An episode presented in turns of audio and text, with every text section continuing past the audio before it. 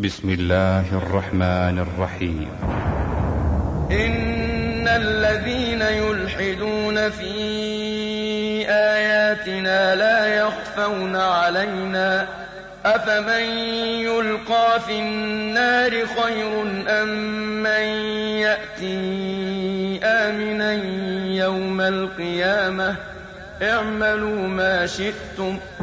إنه بما تعملون بصير. الحمد لله. الحمد لله. المتصف بالكرم والجود قبل وجود الوجود. المنزه في وحدانيته عن الآباء والأبناء والجدود. المقدس في ذاته عن الصاحبة والمصحوب والوالد والمولود.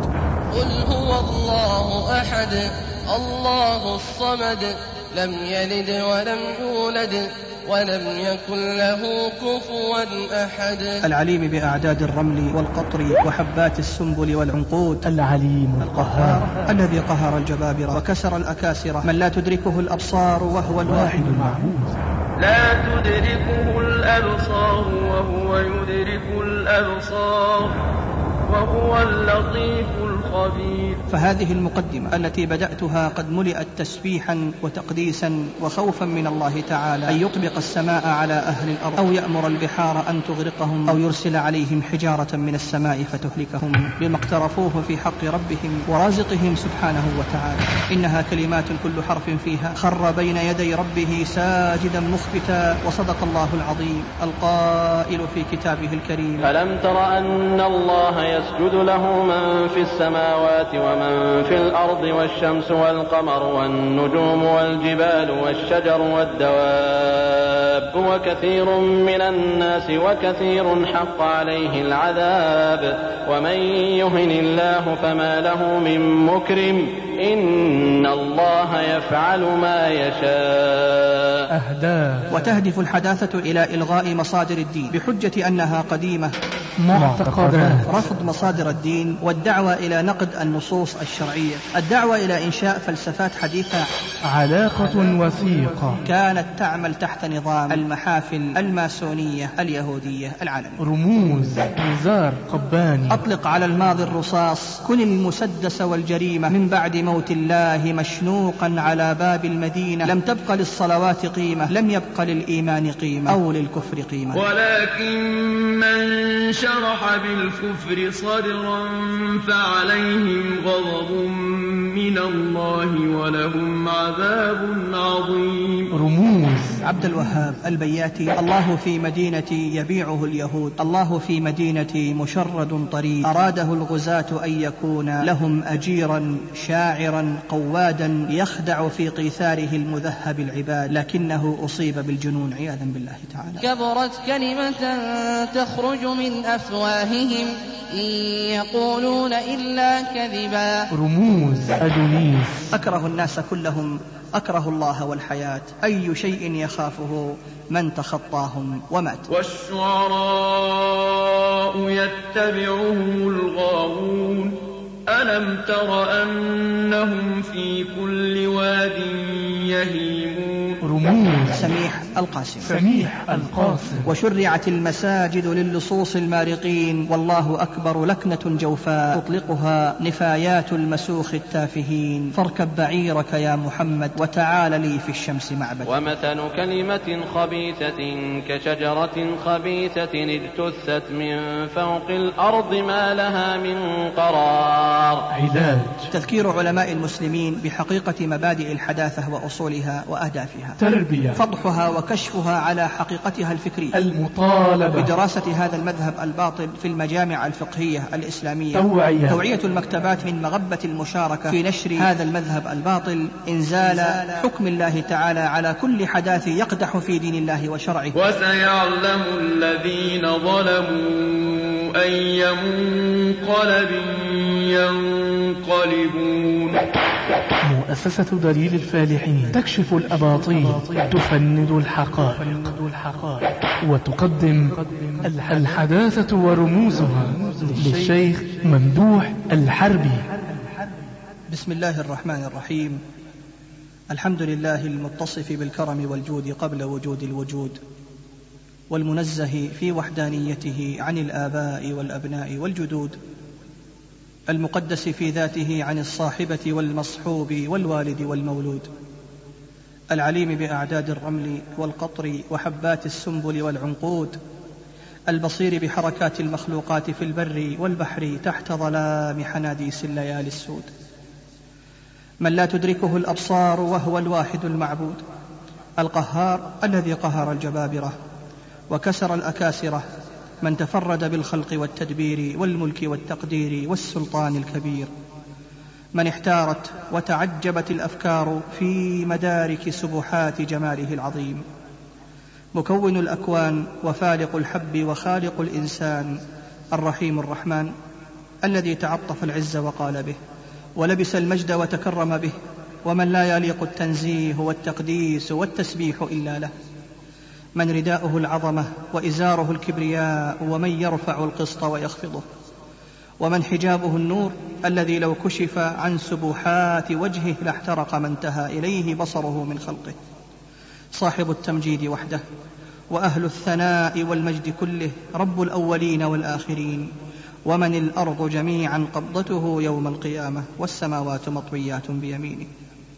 والصلاة والسلام على نبيه المبعوث بالدين الواجب والموصوف بأحسن الأوصاف وأجل المناقب الذي شرف به الوجود وسلمت عليه الأشجار وخاطبته الأحجار وحن إليه الجذع حنين حزين. خير خلق الله نبي الرحمة ونبي الملحمة وصاحب الحوض المورود واللواء المعقود وحامل لواء الحمد يوم الدين وقائد الغر المحجلين. ومن أنزل على قلبه قوله تعالى إياك نعبد وإياك نستعين. محمد بن عبد الله صلى الله عليه وسلم وعلى الأزواج والصحب والآل ومن سار على النهج إلى يوم التناد. أما بعد احبابي في الله فهذه المقدمة التي بدأتها قد ملئت تسبيحا وتقديسا وخوفا من الله تعالى أن يطبق السماء على أهل الأرض أو يأمر البحار أن تغرقهم أو يرسل عليهم حجارة من السماء فتهلكهم بما اقترفوه في حق ربهم وخالقهم ورازقهم سبحانه وتعالى. إنها كلمات كل حرف فيها أقر بالوحدانية لربه وخالقه جل وعلا. وشهد له بأنه لا إله إلا هو رب تفرد بالملك والخلق والتدبير والقهر والسلطان وحده. إنها كلمات كل حرف فيها خر بين يدي ربه ساجدا مخبتا وصدق الله العظيم القائل في كتابه الكريم ألم تر أن الله يسجد له من في السماوات ومن في الأرض والشمس والقمر والنجوم والجبال والشجر والشجر والدواب وكثير من الناس حق عليه العذاب ومن يهن الله فما له من مكرم إن الله يفعل ما يشاء. أحبتي في الله إنها كلمات تثبتها الأيام بين ضلوعها تعبدا وتقربا وتشهد عليها الليالي بين يدي ربها وخالقها. على ما جناه ذلك الإنسان الكفور الغرور في حق ربه ومولاه. ذلك الإنسان الذي كان طفلا ضعيفا لا يملك لنفسه حولا ولا قوة إلا قوة الله وعنايته الذي كان يطعمه ويسقيه ويرعاه ويكلأه. وإذ بذلك الطفل الضعيف الذي تربى على أفضال سيده وخالقه وبارئه سبحانه وتعالى أعواما عديدة وعقودا مديدة يتمرد ويحارب ربه وخالقه ومولاه سخرية واستهزاء وشتما عند قوته وشبابه باسم الشعر والأدب. إنهم دعاة الحداثة وأقطابها. تلك المدرسة التي نستطيع أن نعرفها بأنها مذهب فكري أدبي علماني.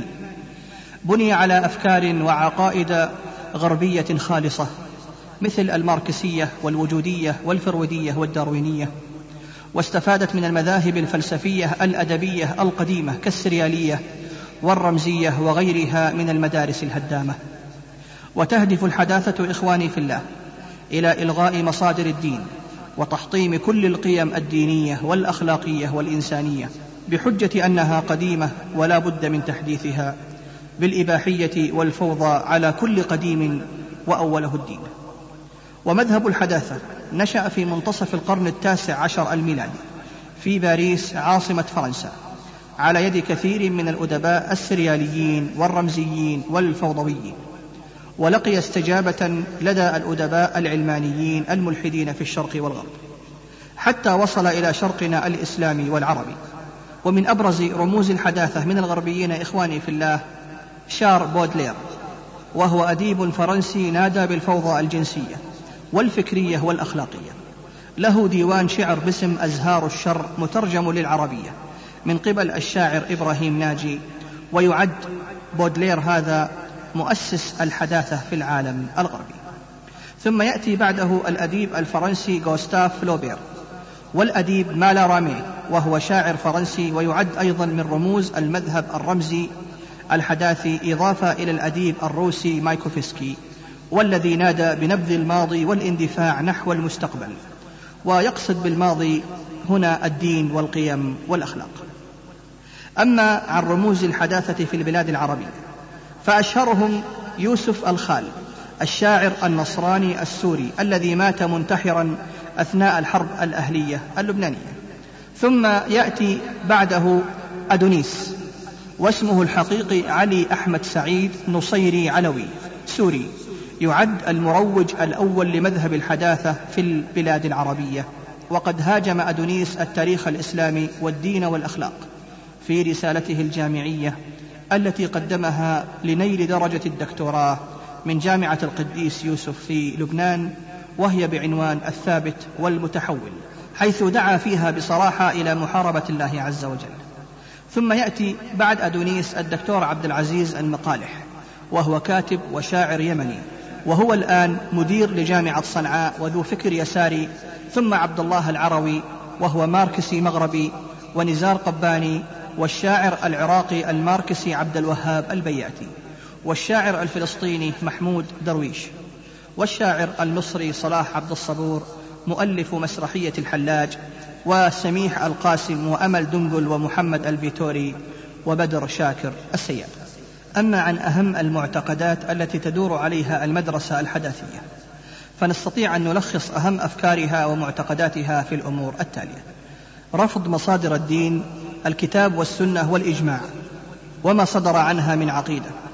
إضافة إلى رفض أحكام الشريعة والدعوة إلى نقد النصوص الشرعية نقدا أدبيا. الدعوة إلى إنشاء فلسفات حديثة على أنقاض الدين والثورة على الأنظمة السياسية الحاكمة وخاصة الإسلامية منها لأنها في منظورها رجعية متخلفة أي غير حداثية وربما استثنوا الحكم البعثي العراقي.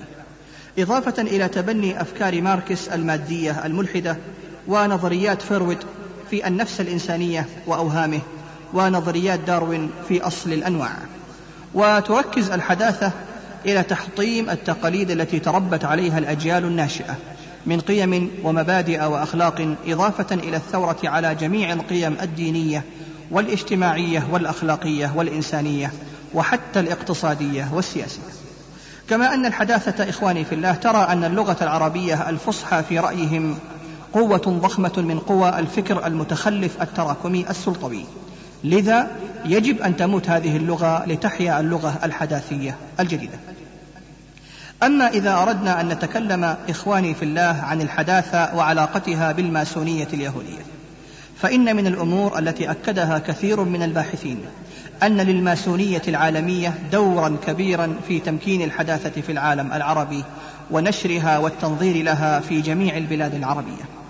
وأشهر تلك المؤسسات الماسونية الهدامة مؤسسة فرانكلاين والمنظمة العالمية لحرية الثقافة وغيرها من المؤسسات الأمريكية التي تشرف عليها مباشرة المخابرات الأمريكية المركزية.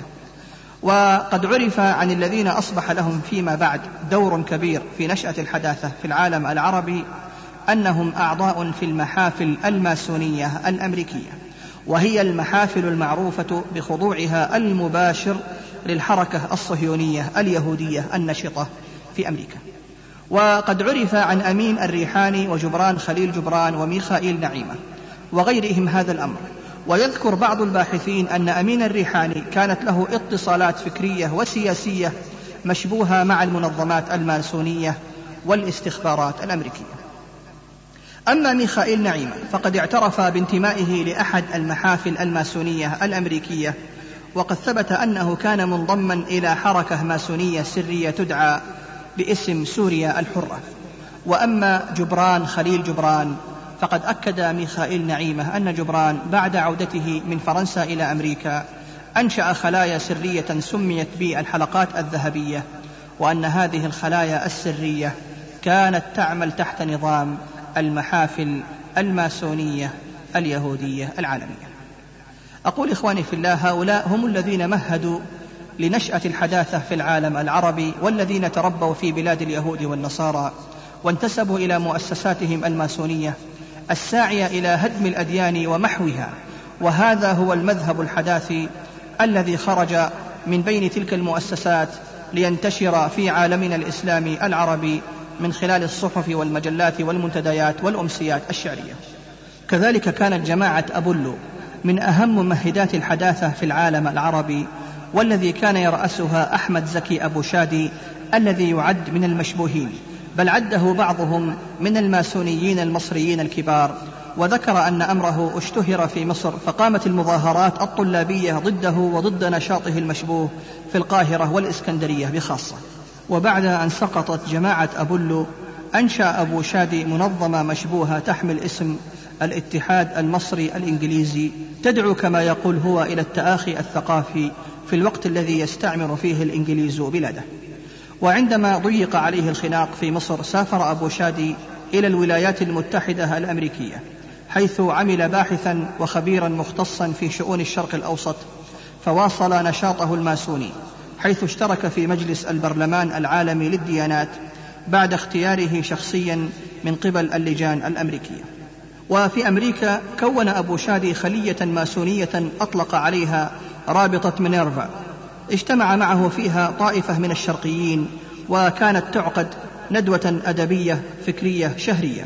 وقد كان من مريديها الحداثي الأول النصراني يوسف الخال الذي عاد بعد مدة من اتصاله بأبي شادي وخليته الماسونية ليؤسس أول مجلة حداثية ماسونية في العالم العربي وهي المجلة التي تسمى بشعر. والآن أحبابي في الله ننتقل إلى رموز الحداثة في العالم العربي وننظر إلى جراءتهم في حق الله تعالى وكيف يستهزئون ويسخرون من ذلك الرب العظيم سبحانه وتعالى. الرمز الأول نزار قباني. وهو من أشد الشعراء حربا على الله تعالى في هذا القرن وأفجرهم. ولد في مدينة دمشق بسوريا في الحادي والعشرين من شهر مارس من عام 1923 للميلاد. وهلك في فجر يوم الخميس الثلاثين من شهر إبريل من عام 1998 للميلاد في إحدى مستشفيات لندن وينتمي نزار إلى أسرة متوسطة حيث كان والده تاجر حلوى بدمشق. ومن صور استهزاء نزار قباني بالله ادعاؤه بأن الله تعالى قد مات وأن الأصنام والأنصاب قد عادت فيقول من أين يأتي الشعر يا قرطاجة؟ والله مات وعادت الأنصاب. من الأعمال الشعرية الكاملة له المجلد الثالث صفحة 637 كما يعترف نزار قباني بأنه قد رأى الله في عمان مذبوحا على أيدي رجال البادية فيقول في مجموعة له في دفاتر فلسطينية صفحة 19 ما نصه حين رأيت الله في عمان مذبوحا على أيدي رجال البادية غطيت وجهي بيدي وصحت يا تاريخ هذه كربلاء الثانية. انتهى. أما هنا فيذكر نزار قباني بأن الله تعالى قد مات مشنوقا على باب المدينة وأن الصلوات لا قيمة لها بل الإيمان والكفر لا قيمة لهما فيقول في مجموعة لا أيضا في خطاب شخصي إلى شهر حزيران صفحة 124 ما لفظه أطلق على الماضي الرصاص كن المسدس والجريمة من بعد موت الله مشنوقا على باب المدينة لم تبق للصلوات قيمة لم يبق للإيمان قيمة أو للكفر قيمة. انتهى. عياذا بالله تعالى. كما يعترف نزار قباني إخواني في الله بأنه من ربع قرن وهو يمارس الركوع والسجود والقيام والقعود وأن الصلوات الخمس لا يقطعها وخطبة الجمعة لا تفوته إلا أنه اكتشف بعد ذلك أنه كان يعيش في حظيرة الأغنام يعلف وينام ويبول كالأغنام حيث يقول في ديوانه الممثلون صفحة 36 ما لفظه الصلوات الخمس لا أقطعها يا سادة الكرام. وخطبة الجمعة لا تفوتني يا سادة الكرام وغير ثدي زوجتي لا أعرف الحرام. أمارس الركوع والسجود أمارس القيام والقعود أمارس التشخيص خلف حضرة الإمام. وهكذا يا سادة الكرام قضيت عشرين سنة أعيش في حظيرة الأغنام. أعلف كالأغنام أنام كالأغنام أبول كالأغنام انتهى. كما يصف نزار قباني أحبتي في الله الشعب بصفات لا تليق إلا بالله تعالى حيث يقول في ديوانه لا غالب إلا الحب صفحة ثمانية عشر ما لفظه. أقول لا غالب إلا الشعب للمرة المليون لا غالب إلا الشعب فهو الذي يقدر الأقدار وهو العليم الواحد القهار انتهى عياذا بالله تعالى. كما يصرح زعيم الحداثة العربية نزار قباني بأنه قرأ آيات من القرآن الكريم مكتوبة بأحرف كوفية عن الجهاد في سبيل الله وعن الرسول صلى الله عليه وسلم وعن الشريعة الحنيفية لكنه لا يبارك في داخل سريرته إلا الجهاد على نحور البغايا وأثداء العاهرات وبين المعاصم الطرية. فيقول في ديوانه لا صفحة 57 ما لفظه. أقرأ آيات من القرآن فوق رأسه مكتوبة بأحرف كوفية عن الجهاد في سبيل الله والرسول والشريعة الحنيفة. أقول في سريرتي تبارك الجهاد في النحور والأثداء والمعاصم الطرية. انتهى عياذا بالله. وهنا يسأل نزار قباني نفسه على وجه السخرية والاستهزاء متشككا في ربه وخالقه.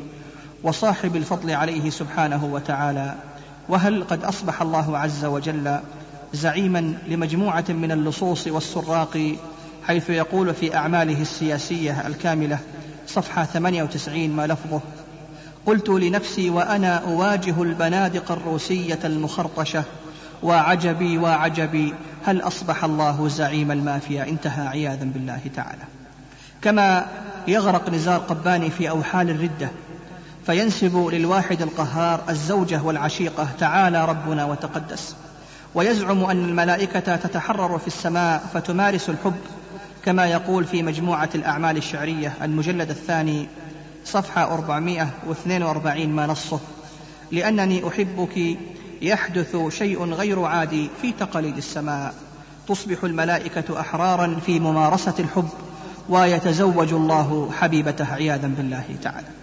وكذلك يدعي نزار قباني للجميع أو لجميع الناس أنه قد باع الله عز وجل من أجل عاهرة فاجرة حيث يقول في قصيدة بعنوان على لسان لعوب ما لفظه على أقدام مومسة هنا دفنت ثاراتك ضيعت القدس بعت الله بعت رماد أمواتك انتهى.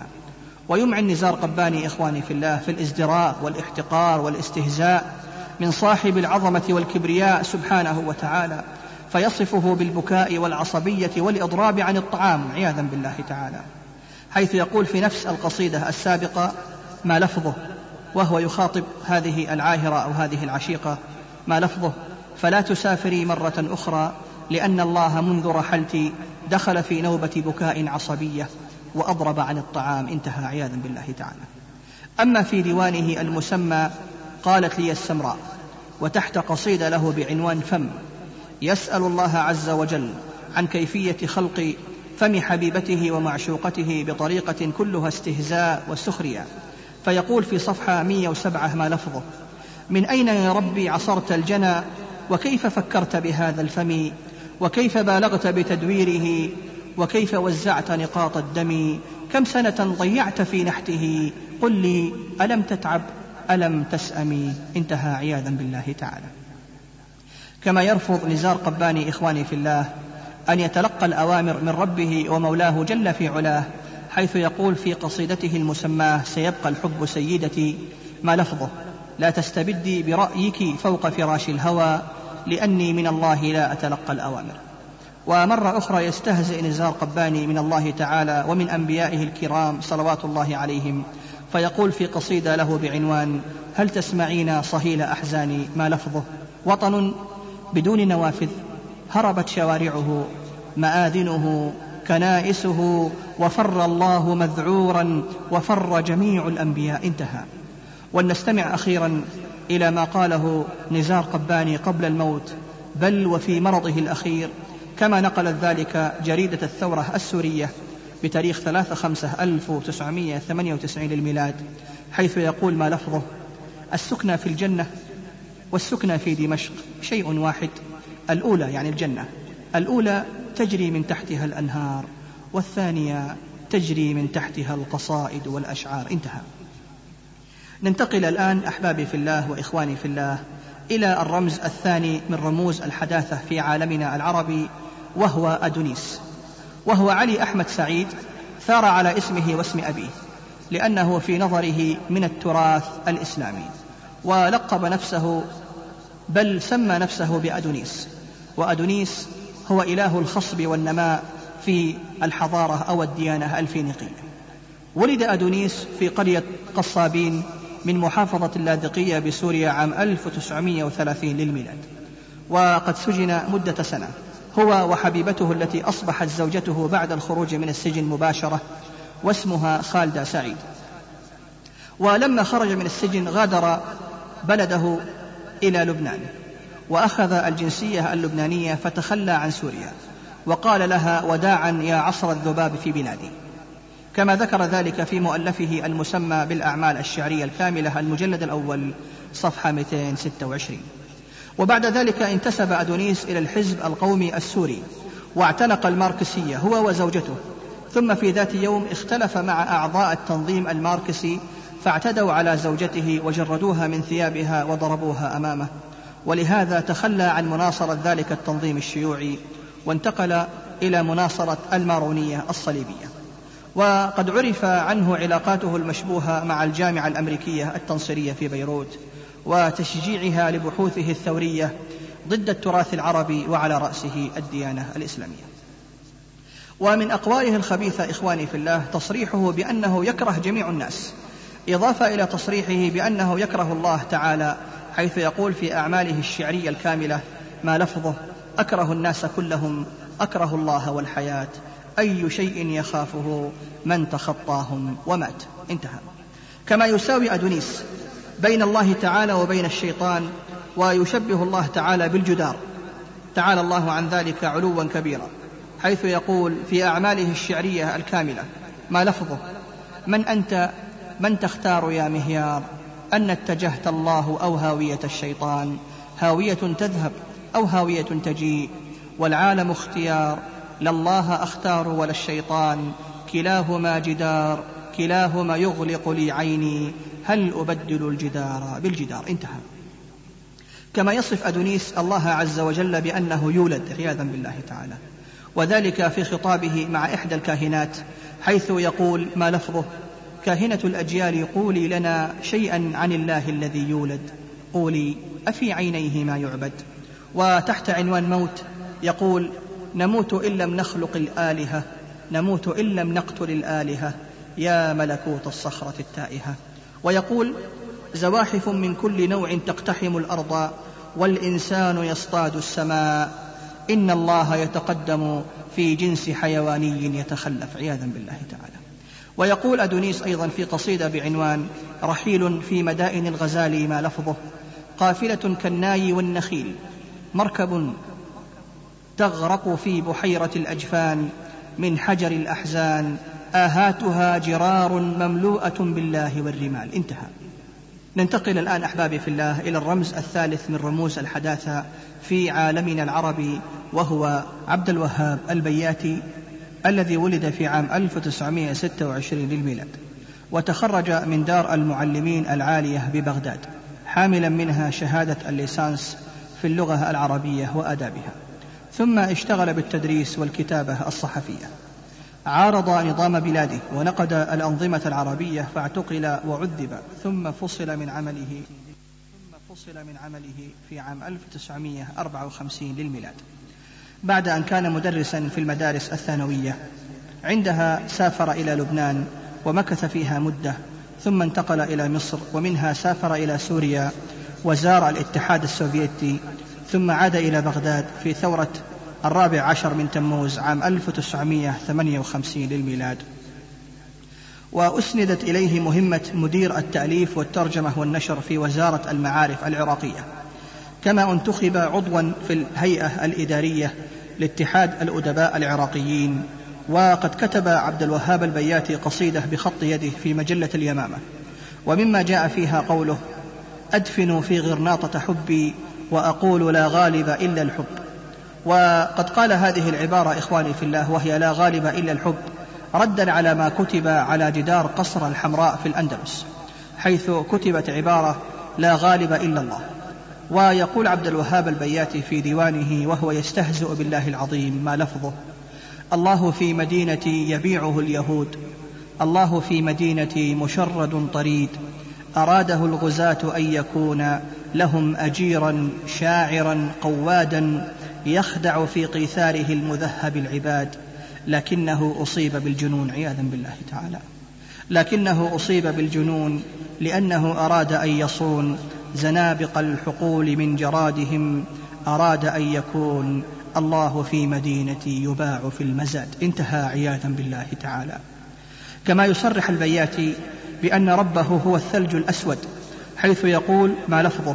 كان ثلج العالم الأسود ربي يغمر الغابة يطفو فوق هدبي وتمزقت وكان الثلج ربي انتهى. الرمز الرابع أحبابي في الله من رموز الحداثة العربية. هو صلاح عبد الصبور الذي ولد في عام 1931 للميلاد بالزقازيق في جمهورية مصر العربية. ودرس في مدارسها التحق بجامعة القاهرة وحصل فيها على درجة البكالوريوس في الأداب سنة 1951 للميلاد ثم تولى رئاسة الهيئة المصرية العامة للكتاب. توفي صلاح عبد الصبور في الخامس عشر من شهر أغسطس سنة 1981 للميلاد وهو في الخمسين من عمره. من أقواله الفاجرة وصفه لله تعالى بأنه قاس موحش عياذا بالله تعالى حيث يقول في ديوانه ما نصه ما غاية الإنسان من أتعابه ما غاية الحياة. يا أيها الإله الشمس مجتلاك والهلاك مفرق الجبين وهذه الجبال الراسيات عرشك المكين. وأنت نافذ القضاء أيها الإله. وفي الجحيم دحرجت روح فلان يا أيها الإله كم أنت قاس موحش. يا أيها الإله تعالى الله عن ذلك علوا كبيرا وتقدس وتنزه سبحانه وتعالى. كما أن له قصيدة إخواني في الله بعنوان الإله الصغير. يصرح فيها صلاح عبد الصبور بأن إلهه أسمر الجبهة وأنه يرقص معه للضحى ثم ينام مع إلهه بين الأمواج والورود. بل يصرح بأن إلهه طفلا يعبده حيث يقول في هذه القصيدة ما لفظه كان لي يوما إله وملاذي كان بيته. ذات يوم كنت أرتاد الصحاري كنت وحدي حين أبصرت إلهي أسمر الجبهة وردي ورقصنا وإلهي للضحى خدا لخدي ثم نمنا وإلهي بين أمواج ووردي.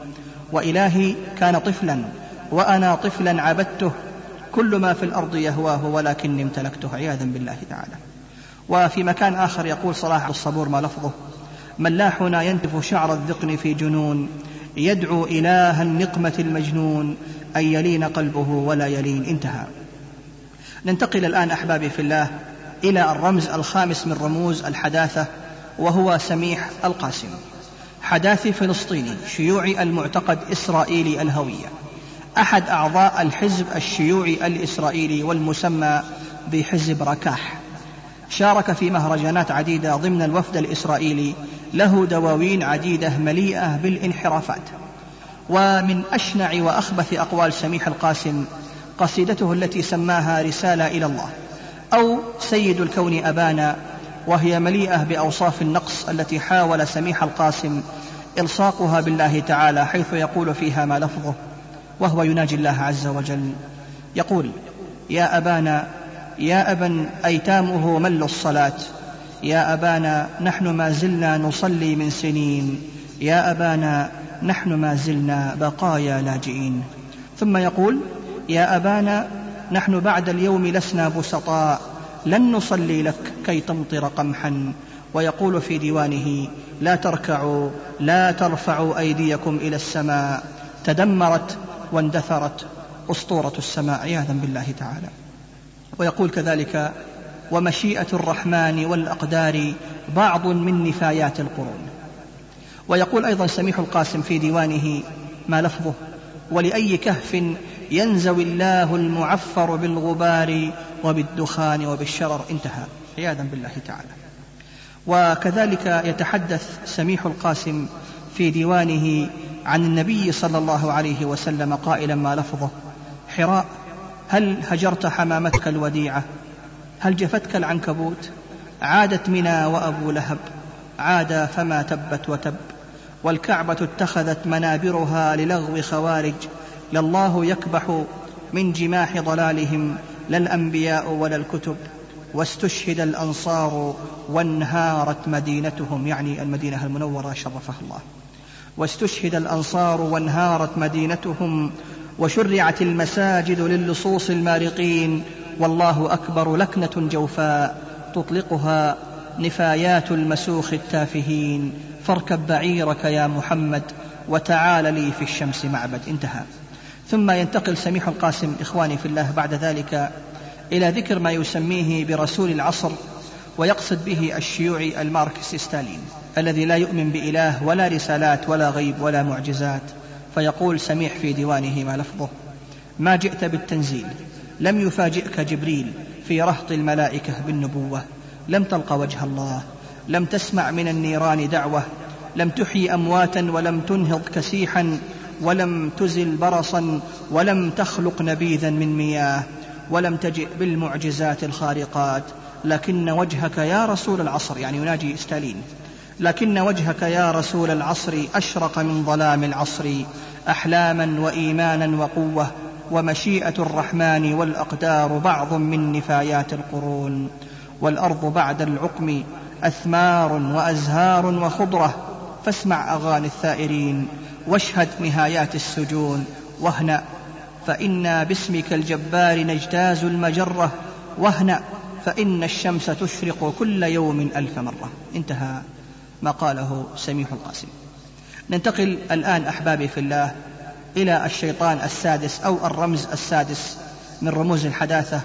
في عالمنا العربي وهو أمل دنقل الذي ولد سنة 1940 للميلاد في قرية من قرى قنا بصعيد مصر.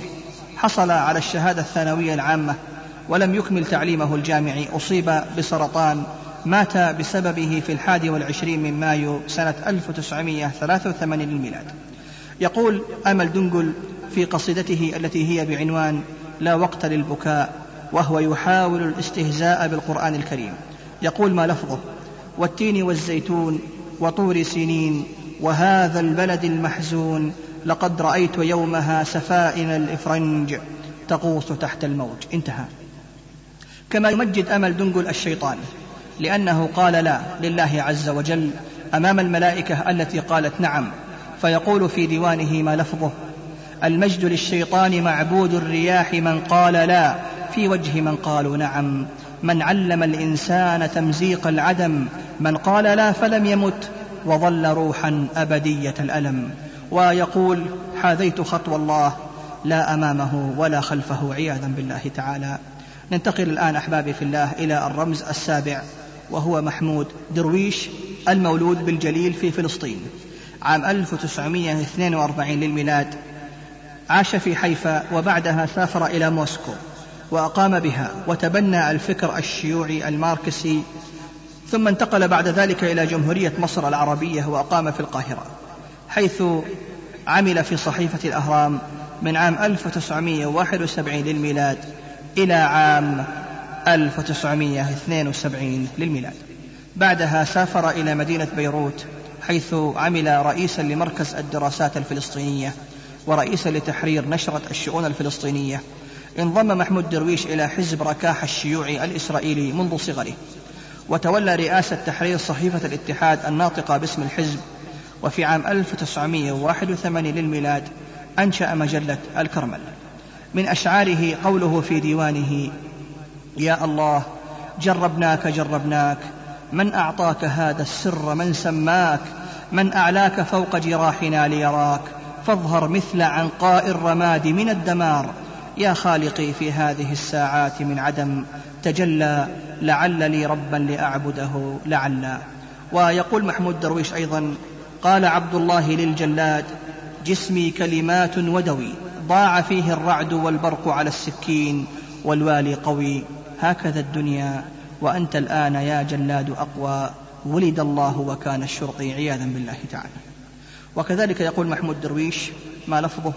كل قاض كان جزارا تدرج في النبوءة والخطيئة واختلفنا حين صار الكل في جزء ومدينة البترول تحجز مقعدا في جنة الرحمن. انتهى. أما الرمز الثامن من رموز الحداثة العربية هو محمد الفيتوري الذي ولد في عام 1930 للميلاد في بلدة الجنينة عاصمة دار مساليت الواقعة على حدود السودان الغربية. والمساليت هذه من القبائل السودانية المعروفة هناك. يقول الفيتوري في ديوانه في إحدى قصائده ما لفظه احترقت ستائر الإله. حتى إناء الأزل تاه إناء المقدس إن حطم. كذب ما قالته الأديان. فالكلمة في شفة الله. والله على الأرض سجين. عياذا بالله تعالى. وتأمل أخي الحبيب قول محمد الفيتوري وهو يستهزئ بالقدس وبالبراق وبالوحي وبمكة المكرمة حيث يقول في ديوانه قد سقط القدس وسقط البراق والوحي فهل عرفت أو هل تعرفين متى ستسقطين يا مكة المكرمة؟ عياذا بالله تعالى. ننتقل أحبابي في الله إلى الرمز التاسع من رموز الحداثة في العالم العربي ألا وهو عبد العزيز المقالح الذي ابتدأ دراسته في دولة اليمن بعد ذلك عين مندوبا لدولة اليمن في جامعة الدول العربية. وفي عام 1977 للميلاد نال شهادة الدكتوراه. وكانت رسالته حول الشعر العامية في اليمن. بعد نيله درجة الدكتوراه عاد إلى بلاده اليمن ليدير مركز الدراسات والبحوث اليمنية كما عين مديرا لجامعة صنعاء. ومما تجدر الإشارة إليه إخواني في الله أن عبد العزيز المقالح هذا بعد دراسته للمرحلة المتوسطة سافر إلى السودان ودرس في ثانوية ختوب إلا أنه فصل منها لأسباب أخلاقية.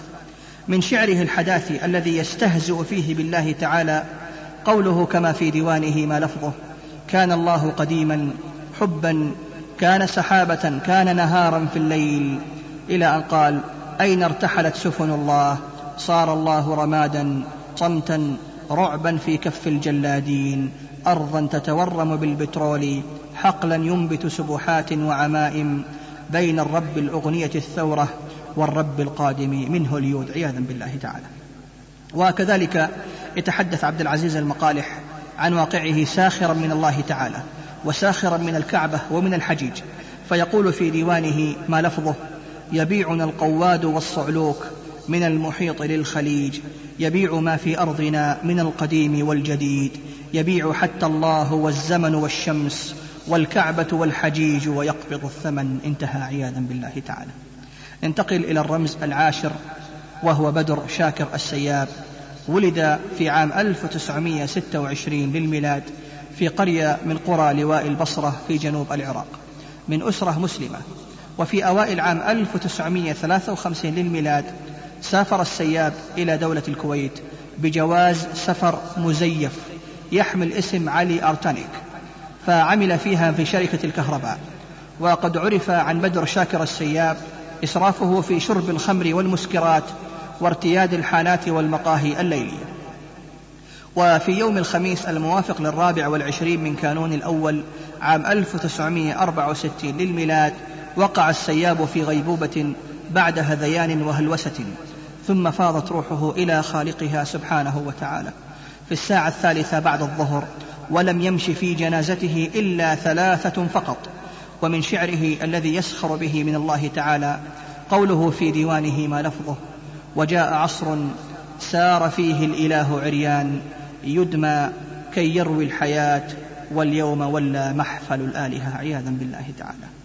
وكذلك يقول الحداثي السياب في مقطوعة طويلة تحت عنوان في المغرب العربي ما لفظه فقد مات ومتنا فيه من موتى ومن أحياء فنحن جميعا أموات أنا ومحمد والله وهذا قبرنا أنقاض مئذنة معفرة عليها يكتب اسم محمد والله على كسرة مبعثرة من الأجر والفخار. انتهى. وتحت عنوان أحبيني يقول في ديوانه ما لفظه عياذا بالله تعالى يقول في ديوانه إخواني في الله كفرت بأمة الصحراء ووحي الأنبياء على ثراها في مغاور مكة أو عند واديها.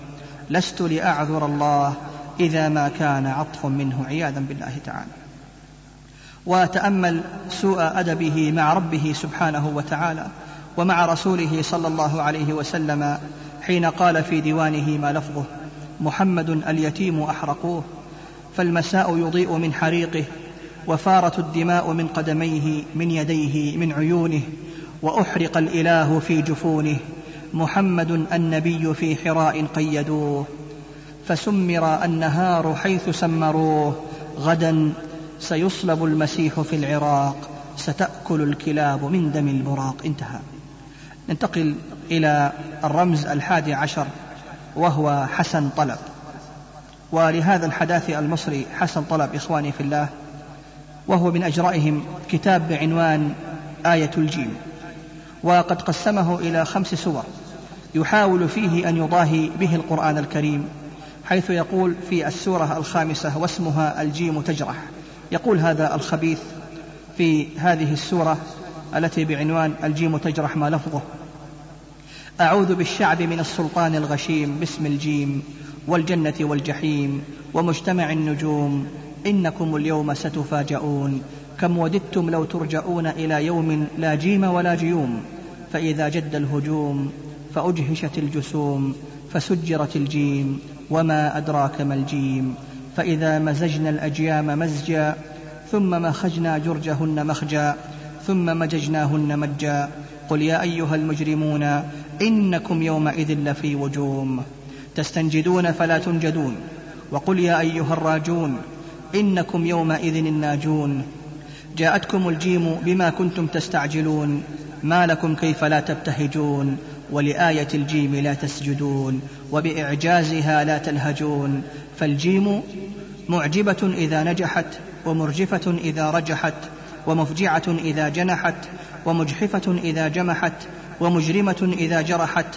لأن الجيم جيم الجذع منهجها الجزال والجناس مجالها والجيم جل جلالها صدق الحرف الجيم عياذا بالله تعالى من هذا الكفر وهذا الضلال. وبعد الفراغ أحبابي في الله من الكلام عن رموز الحداثة في عالمنا العربي ننتقل إلى الوسائل والأساليب المشروعة لمقاومة المدرسة الحداثية حيث تبين مما سبق خطورة انتشار الفكر الحداثي الثوري في العالم الإسلامي وأن له آثارا عظيمة على دين المسلمين وعلى أمنهم. وبالتالي فلا بد من السعي الجاد لمقاومة الحداثة بالعمل العقدي الوقائي من شرورها وشرور كل نحلة وبالعلاج الناجع لصدها وتطهير بلاد المسلمين منها بكافة الوسائل المشروعة. ومن هذه الوسائل المشروعة إخواني في الله ما يلي. اولا تربيه عامة الناس ذكورا وإناثا على المنهج العقدي الإيماني القويم القائم على التسليم للكتاب والسنة النبوية المطهرة.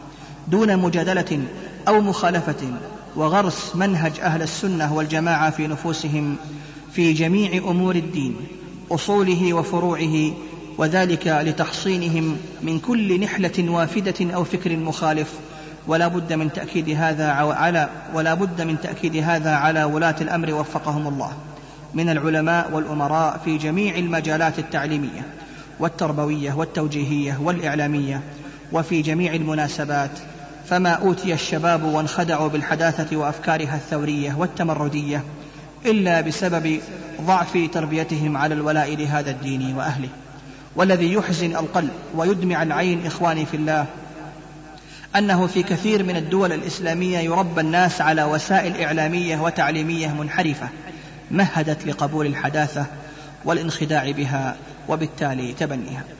ثانيا مناصحة ولاة أمور المسلمين من الأمراء والمسؤولين في العالم الإسلامي بالحكمة والموعظة الحسنة وبكل الطرق المشروعة وتذكيرهم بخطر الحداثيين على الأمن والاستقرار إذ أن من أصول الحداثة رفض أي سلطة حاكمة. وبخاصة إن كانت هذه السلطة تحكم بالإسلام بل إنهم يدعون إلى الثورة على كل سياسة ليست حداثية. ولهذا فإنهم لا يؤيدون الحكومات القائمة اليوم في العالم الإسلامي.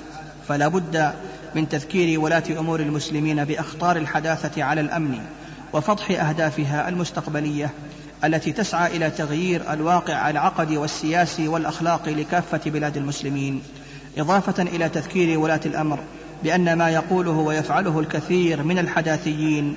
ما هو إلا نفاق ومداهنة وما هو إلا عمل مرحلي للوصول إلى مآربهم وأغراضهم المشبوهة فعلى الولاة واجب مراقبة هؤلاء الحداثيين الذين يسعون إلى السيطرة السياسية والفكرية وإيقافهم عند حدود الشرع الحنيف ومحاكمتهم شرعا بما خالفوا فيه وردعهم عن التمرد. وكذلك أحبابي في الله. لا بد من تذكير الأمراء والمسؤولين وفقهم الله لكل خير بواجب المحافظة على دين المسلمين وأخلاقهم وأعراضهم من عبث الحداثة. فلا يمكن للحداثة في الوسائل الإعلامية والأندية الأدبية والمهرجانات العامة بل يجب توجيه هذه الوسائل إلى فضح الحداثة وكشف مخططاتها وغاياتها والتحذير منها وحماية البلاد والعباد من فتنتها. كما يجب التأكيد على المسؤولين في الإعلام في بلاد المسلمين بعدم فسح أو إجازة أي كتاب أو مجلة أو صحيفة حداثية فيها ما يعارض الدين الإسلامي والمسلمات العقدية والشرعية. ويثير الناس على الأمن ويساعد في تكوين أو تشجيع الاتجاهات الحداثية السرية والعلنية التي تهدد أمن البلاد سياسيا وفكريا. ثالثا تذكير علماء المسلمين بحقيقة مبادئ الحداثة وأصولها وأهدافها وفضح أسسها الثائرة على مصادر الدين والمتمردة على السياسات الحاكمة والهادمة للأخلاق والقيم الشرعية وحث العلماء على التصدي لهم فإن قول العالم أشد قبولا وقناعة عند المسؤولين وعند المسلمين جميعا ولا نشك بأن لعلمائنا حفظهم الله جهودا كثيرة في ذلك.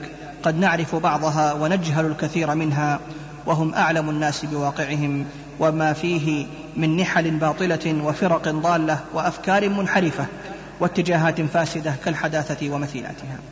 وهذا لا يمنع أحبابي في الله من تذكيرهم أي العلماء بخطط وأهداف الحداثيين القولية والعملية. بل يجب ذلك لمن عرف دسائسهم بمتابعة أقوالهم وأعمالهم واجتماعاتهم فكل من عرف عن حقيقتهم شيئا فيجب عليه من باب النصيحة كشفه للعلماء ولولاة الأمر. رابعا من وسائل المقاومة إخواني في الله للحداثة فضحها وكشفها على حقيقتها الفكرية ونزع ما تتستر به من ادعاء للتجديد في الأدب والشعر ونحو ذلك من الخداع والتدليس. فلا بد إذن من فضح الحداثة وكشفها للمسلمين وذلك بتأليف الكتب العلمية الموضوعية التي تبين أسس الحداثة وتكشف عن مبادئها وأهدافها الحقيقية وذلك بنشر أقوالهم الثورية المتمردة على مصادر الدين وتحذير الناس منها. خامسا المطالبة بدراسة هذا المذهب الباطل في المجامع الفقهية الإسلامية على مستوى كبير من قبل علماء المسلمين لبيان حكم الإسلام فيه ومن ثم رده والوقوف في وجهه لتحصين المسلمين من شره. سادسا توعية المكتبات ودور النشر وتحذيرهم من مغبة المشاركة في نشر هذا المذهب الباطل. سابعا إنزال حكم الله تعالى على كل حداث يقدح في دين الله وشرعه أو يستهزئ بالله ورسوله. وقد قرأنا لبعضهم تصريحا بالكفر والاستهزاء بالله ورسله ودينه مما يعد ردة أو كفرا يستلزم الحكم عليهم بحكم الله تعالى. ولنا في سلفنا الصالح أسوة حسنة في مواقفهم من المرتدين ومن أهل الزندقة وأصحاب البدع حيث عملوا بحكم الله فيهم حفاظا على عقيدة الأمة وأمنها. فإن شرع الله جل وعلا فيه الخير والأمن والطمأنينة والسعادة في الدنيا والآخرة. فلو أقيم شرع الله سبحانه وتعالى على حداثي واحد لارتدع البقية ولتطهرت صحف المسلمين ووسائلهم من كل مكر وفي الختام أحبابي في الله أقول اللهم هذا ما خطته يميني واعتقده قلبي تقربا لك حتى ترضى. اللهم نسألك حط الرحال في الجنة بلا حساب ولا عذاب. والانغماس في أنهارها انغماس الفرحين المسرورين. والتجاوز عن عبادك الذين غرقوا في أوحال الخطيئة والمعصية من المؤمنين والمؤمنات. ممن شهدوا لك بالوحدانية ولنبيك بالرسالة وماتوا على ذلك. اللهم احفظ المسلمين والمسلمات في كل مكان. اللهم احقن دماءهم واحفظ أعراضهم واهد أبناءهم وأعف نساءهم. اللهم ارحم أهل السنة في كل مكان. اللهم كن لهم ولا تكن عليهم. اللهم كن لهم ولا تكن عليهم. اللهم كن لهم ولا تكن عليهم فإنهم غرباء. اللهم انصر المجاهدين الموحدين. اللهم انصر المجاهدين الموحدين في كل مكان. اللهم انصر المجاهدين الموحدين في كل مكان. اللهم سدد رميهم وثبت قلوبهم ووحد كلمتهم وتقبل شهداءهم. اللهم تقبل شهداءهم. اللهم تقبل شهداءهم يتقلبون في الغرف العليا من الجنة. اللهم تقبل شهداءهم وصبر جرحاهم. اللهم عليك باليهود الغاصبين. اللهم عليك باليهود الغاصبين وعليك بالشيوعيين الحاقدين. اللهم وعليك بالصليبيين المارقين. اللهم احصهم عددا واقتلهم بددا ولا تغادر منهم أحدا. اللهم احينا حياة السعداء وتوفنا وفاة الشهداء. اللهم احينا حياة السعداء وتوفنا وفاة الشهداء. واحشرنا يوم القيامة خلف صاحب اللواء محمد بن عبد الله صلى الله عليه وآله وسلم. سبحانك اللهم وبحمدك. نشهد أن لا إله إلا أنت. نستغفرك ونتوب إليك. والحمد لله رب العالمين. الحداثة ورموزها للشيخ ممدوح الحربي. سعدت بصحبتكم مؤسسة دليل الفالحين للإنتاج الإعلامي والتوزيع بالمدينة النبوية.